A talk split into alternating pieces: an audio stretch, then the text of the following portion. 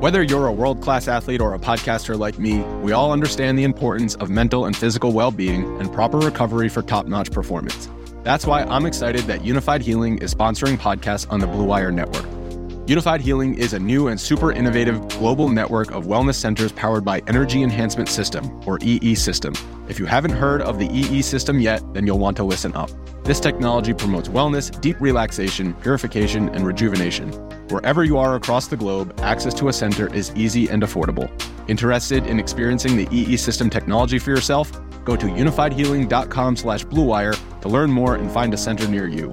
That's unified, U-N-I-F-Y-D, healing.com slash bluewire. No material or testimonials on the Unified Healing website are intended to be viewed as medical advice or a substitute for professional medical advice, diagnosis, or treatment.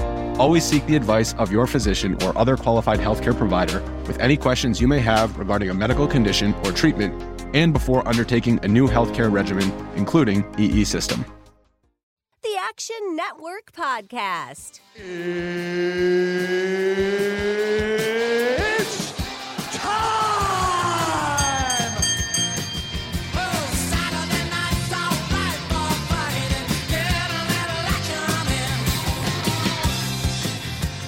Welcome to the Action Network podcast. I'm your host, Brendan Glasheen, and this is your UFC 280 pay per view betting special edition presented by FanDuel. I'm your host, joined by Action Network senior writer Sean Zerillo, former MMA fighter, MMA analyst Billy Ward, our usual crew throughout the UFC season. We will be breaking down the biggest fights of UFC 280 and also dishing out our best bets. It all goes down this weekend in the UAE at Etihad Arena. It's UFC's 17th visit to Abu Dhabi. The blockbuster event gets underway with the prelims at 10 a.m. Eastern, made card at 2 Eastern, all on pay per view. The weigh in is sponsored by our friends at the FanDuel Sportsbook. And quickly, I'd like to take a second to highlight an awesome feature called Quick Slip, now available for FanDuel users in the Action app. If you have an account at FanDuel, you can click on any bet in the Action app. It'll take you right to the FanDuel app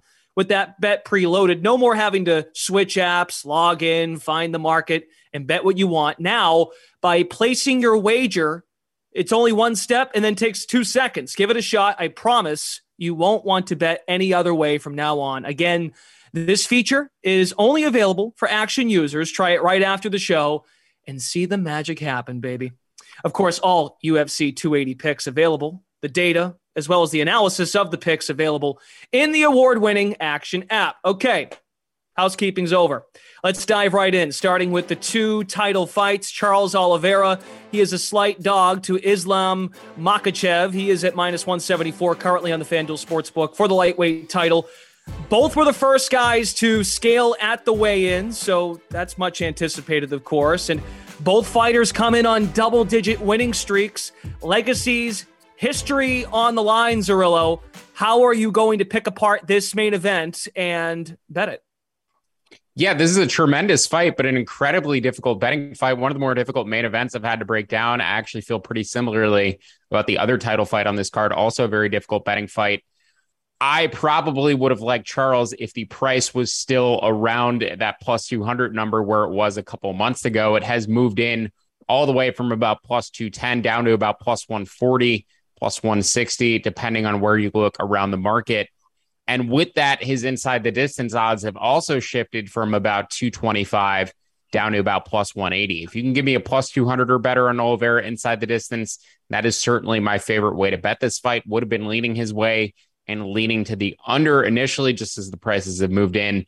I've become less inclined to bet those. But Oliveira is an action fighter. Not only is he one of the best and the most exciting fighters on the roster, he's also one of the best action fighters. Essentially, 90% of his career fights have ended inside the distance. He's on an 11 fight winning streak. All 11 of those could have easily been finishes. 10 of them actually did. So Oliveira is just a king of violence. I think Makhachev has a path where he can hold him down, control him for the majority of the fight, potentially hit him with some ground and pound and finish him.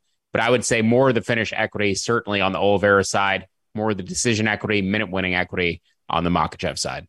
You, you get the sense, Billy, based on the hype coming into the event, that Oliveira has a, an unbelievable opportunity to take the sport, take the event by uh, by center stage here. He's got a great opportunity. Yeah, you know, I think there's a very reasonable case to be made for Oliveira as the best lightweight of all time if he's able to get through Islam here, which, you know, I don't know how much that matters, but people can debate that. But from a betting standpoint, I'm mostly with Sean. You know, I took Oliveira earlier in the week at plus 160. As Sean pointed out, you know, a month or so ago, you could get almost plus 200 in certain places. So, you know, I still like him at plus 142 or whatever we're seeing him at as as you're listening to this. But I do think the inside the distance line is better as that money line odds drop on Oliveira. And you know, the way I'm breaking this one down, I, I like to look at the three aspects of fighting, which is striking, the jujitsu once it's on the ground, and then who can control when it gets there. And I don't think anyone would make a case that Makhachev would beat Oliveira in a straight up kickboxing match. And I honestly think Oliveira is the better jiu-jitsu guy. So if he can win two out of those three rounds, it doesn't really matter if Islam takes him down or if Islam uses wrestling to keep it standing. So, you know, I, I see the angle of Islam smothering him for 25 minutes. I think that's really hard to do and not get submitted throughout that whole time. So I would truthfully bet Oliveira down to about plus 120. At the same time, when the inside the distance odds are so much better, and that's the overwhelmingly likely way that he gets the win, I think we just take the inside the distance line with where it's at now. Let's shift gears now to the bantamweight title, the other championship fight. Aljamain Sterling, who is very outspoken, he's the favorite at minus 178 over on FanDuel, faces the former division king in TJ Dillashaw. So, once again, similar to the first main event that we discussed, there's some legitimate heat here. There's some legitimate hatred here, some true rivalry uh, components to this fight. Billy, the Funkmaster himself, said on weigh in day, I am going to be a hard guy to beat. So neither one of them is shy to be outspoken. How do you pick apart this fight from a betting standpoint? Yeah, you know, I agree with the Funkmaster. I think he is tough to beat. It, it's interesting because if this was prime TJ Dillashaw when he was, you know, two-time champion, challenge for the flyweight title fight, I would pretty heavily favor TJ here. But now after, you know, he's basically had one fight in the last four years. It was a split decision win. wasn't you know really clearly him over Cody Sandhagen. I, I it's really hard to say that this is prime TJ Dillashaw or that prime DJ Dillashaw wasn't partially because of the PEDs. So given you know the situation we're at now, where he's one fight in four years, didn't look great, on the older side, giving up reach to Sterling. I really think Sterling's the sharper side of this one. You know, we've seen the line move actually a little bit in that direction. I would still take the minus 175. I liked it a lot better at minus 150, minus 160. But just given their recent form, it's really hard to see. It's really hard to bet on TJ expecting the TJ we had five, six years ago. Yeah, Zerillo, based on Billy's analysis there, you get the sense that that number on Sterling is only going to grow. So if you don't get the number you like at a shorter number, like a minus 150, right now, as we said, he's at minus 178 on the FanDuel Sportsbook. How can you still get a Sterling angle and support him in a bet and get a better number? Yeah, I too would want to wait for a number closer to minus 165 before playing Aljo. Another way to bet him, potentially his decision prop. I do see this being close and competitive and likely going the full 25 minutes.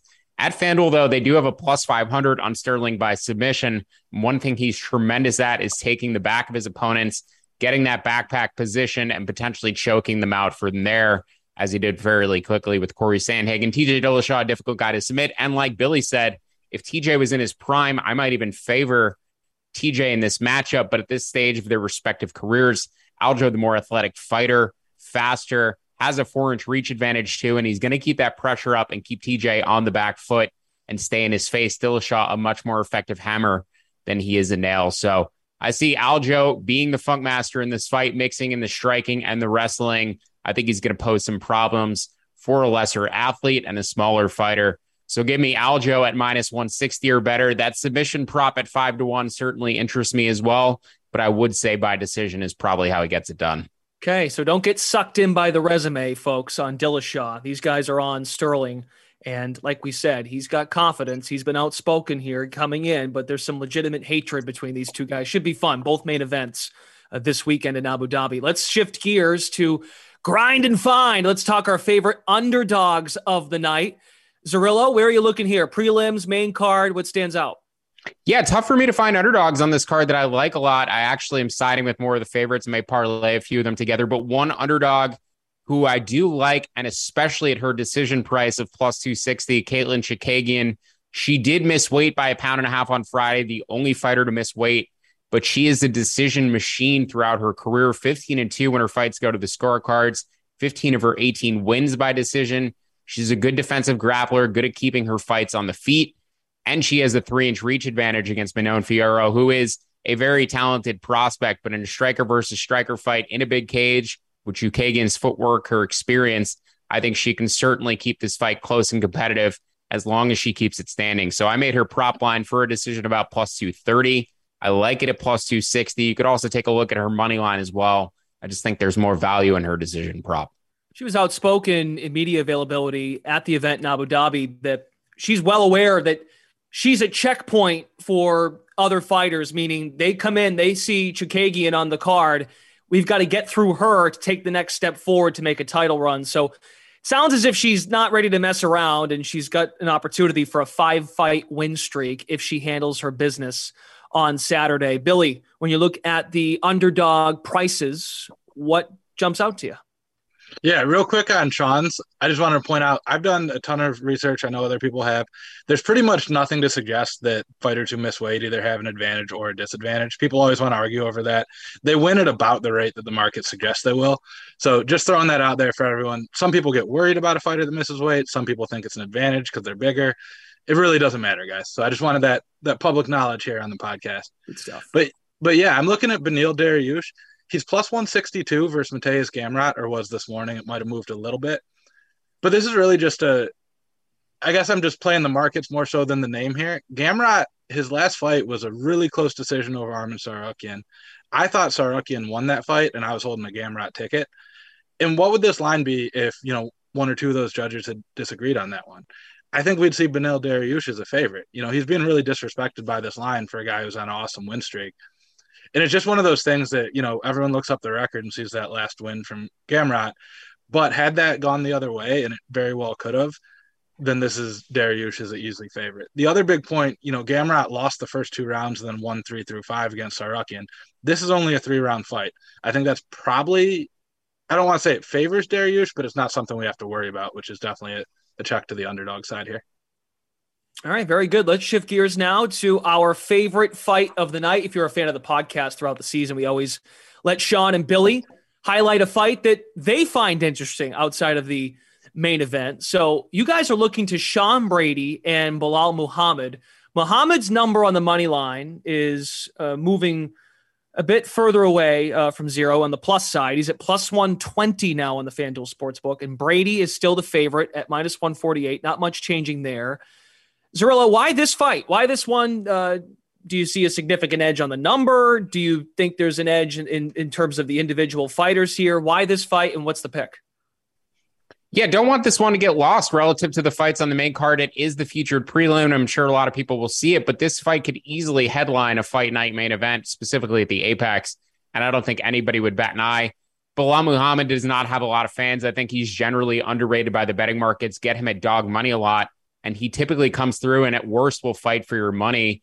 I view him as the better striker here. Brady is the better grappler, better jujitsu player, better wrestler but certainly think Belal can make this close and competitive anywhere.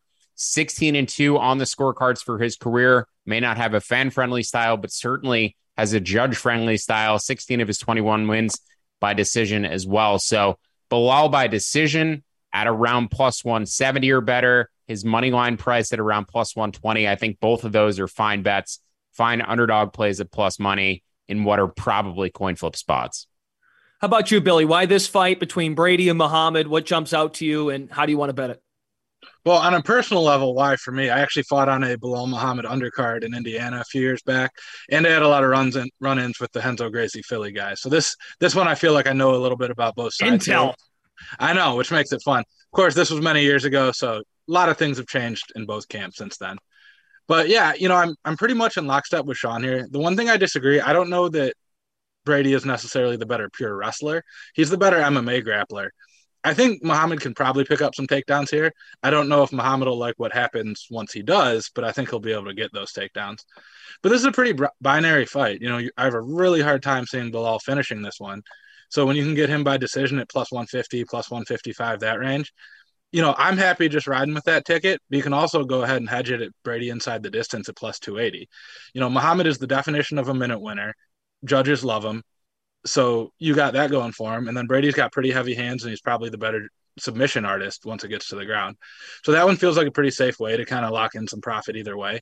Again, I'm happy riding out just the Muhammad ticket, but if you wanted to feel a little bit safer about it, throw half a unit on the Brady side and we're good to go.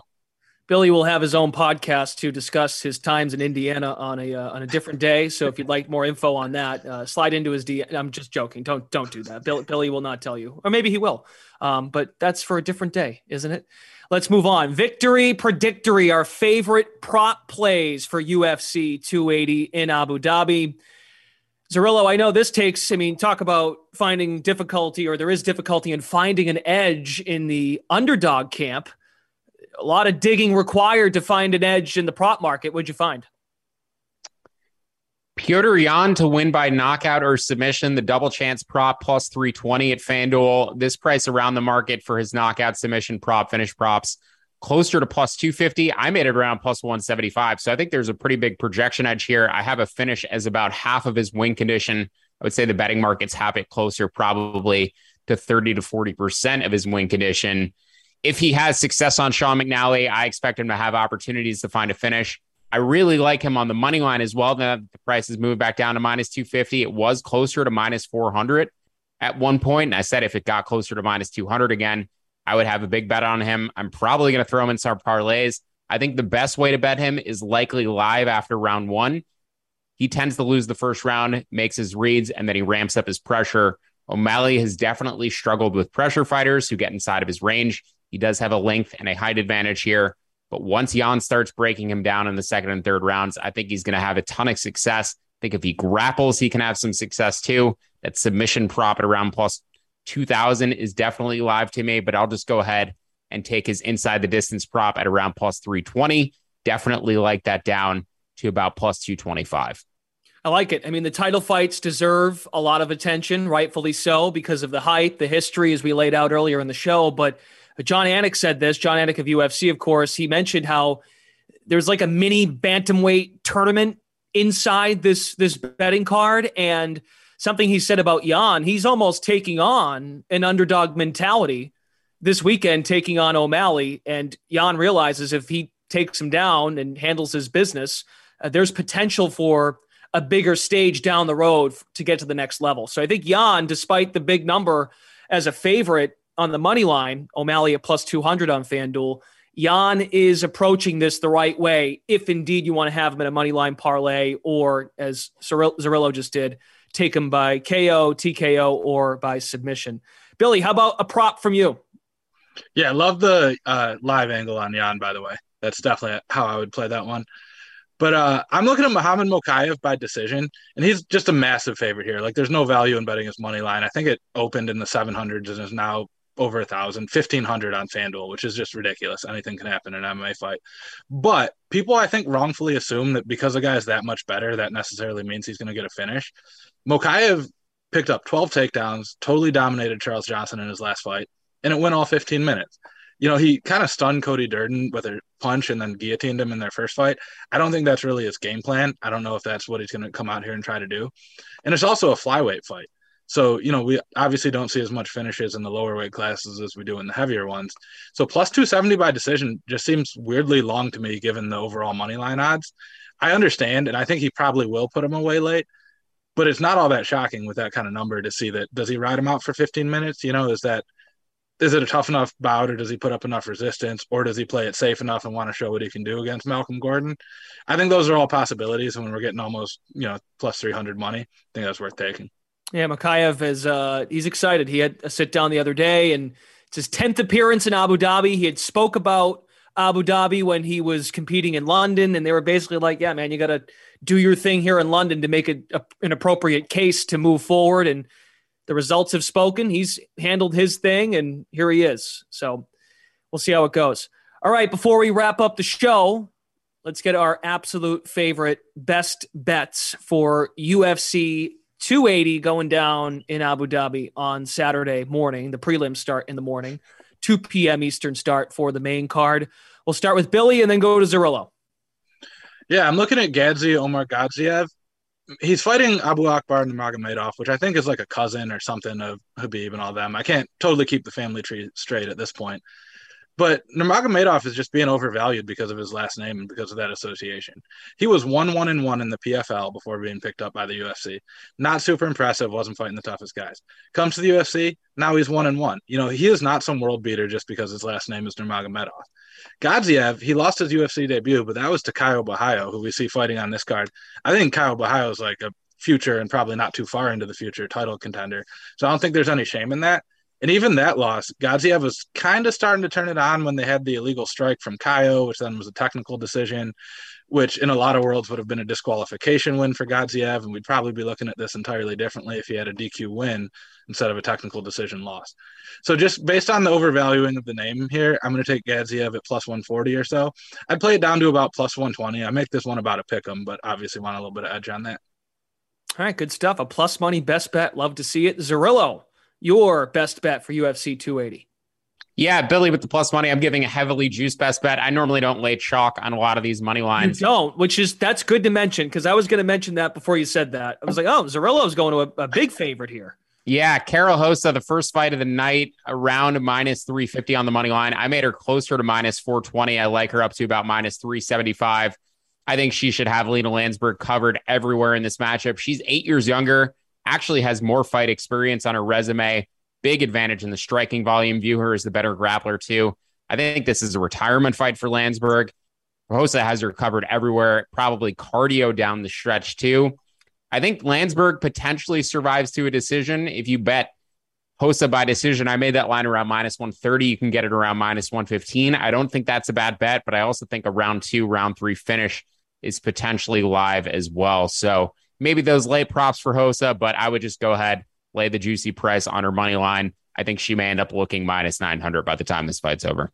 Gents, excellent stuff. Let's see the picks now, and we will recap for you before we say goodbye. So, Sean Zerillo's picks on the left. He likes Sterling by decision, Chookagian win by decision, Belal by decision, Yan by KO, TKP, uh, TKO or submission, and then likes Rosa as a best bet on the money line. Billy's on Oliveira money line, Sterling money line, uh, Dariush money line, Muhammad decision, Mokaev decision, and Omargadzhiev on the money line as well. Gentlemen, that's going to do it. Thanks for listening, everybody. Good luck this week, and we'll see you next time on the Action Network podcast.